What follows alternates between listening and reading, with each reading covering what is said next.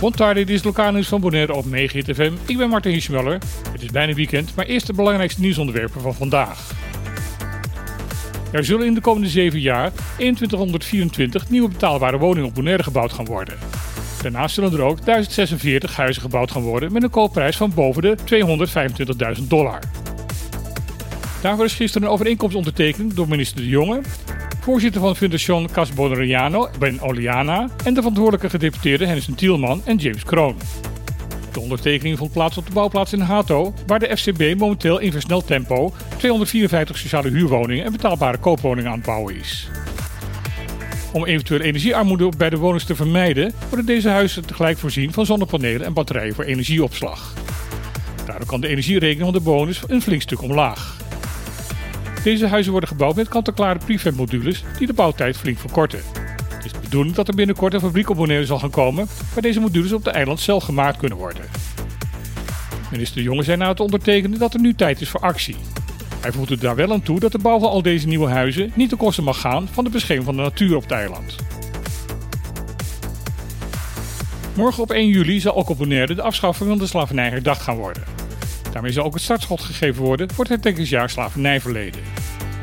De dag zal beginnen met een ceremoniële bijeenkomst op het Wilhelminaplein. Deze bijeenkomst zal duren van half tien tot half twaalf.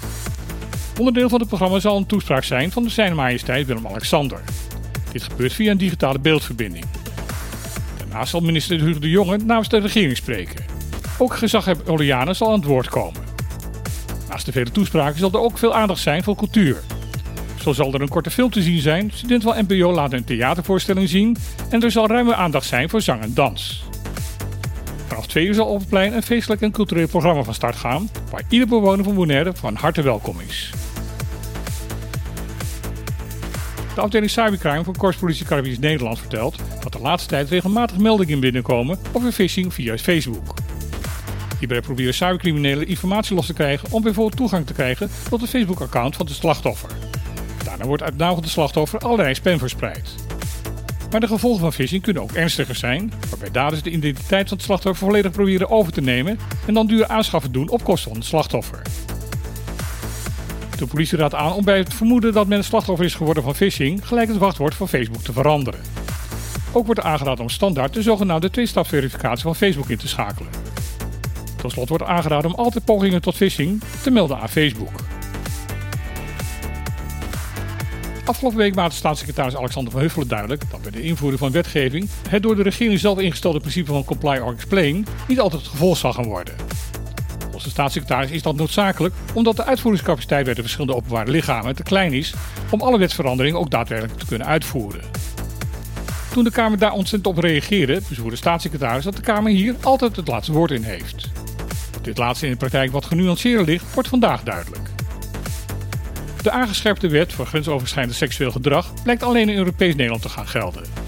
Toen de Tweede Kamer vroeg aan de minister Jezel Sekerius vroeg waarom dit niet voor Caribisch Nederland zou gaan gelden, was het antwoord dat volgens de minister Caribisch Nederland daar nog niet aan toe is. En daar moest de Kamer het mee doen. Wanneer Caribisch Nederland er nog wel aan toe is, kon ze niet vertellen. Ook vandaag werd het bekend dat per 1 juli het wettelijk minimumloon in Europees Nederland wederom met 3,13% verhoogd zal gaan worden. Deze verhoging gaat wederom niet gelden voor de BES-eilanden. De reden waarom dat zo is? Staatssecretaris Alexander van Huffelen vindt dat er dit jaar al voldoende gedaan is voor de laagstbetaalden in de Cariben. Met deze verhoging is het minimumloon in Europees Nederland bijna 1000 dollar hoger geworden dan die op Bonaire. Dit was weer het lokale nieuws vandaag op Megahit FM. Morgen van 12 tot 2 op de clip op deze zender. Gasten zullen daar zijn Clark Abraham, die onder andere komt vertellen over de reis naar Ouland, en Andy Jong Alok, voorzitter van de stichting Wie Wan. Hij zal vertellen over het herdenkingsjaar slavernijverleden. Als je daarna gaat luisteren, graag tot morgen en anders tot maandag.